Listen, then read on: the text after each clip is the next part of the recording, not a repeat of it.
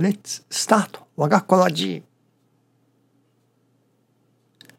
People cannot easily understand the divine far-reaching plans. It is important to cherish anything happening to us at the time.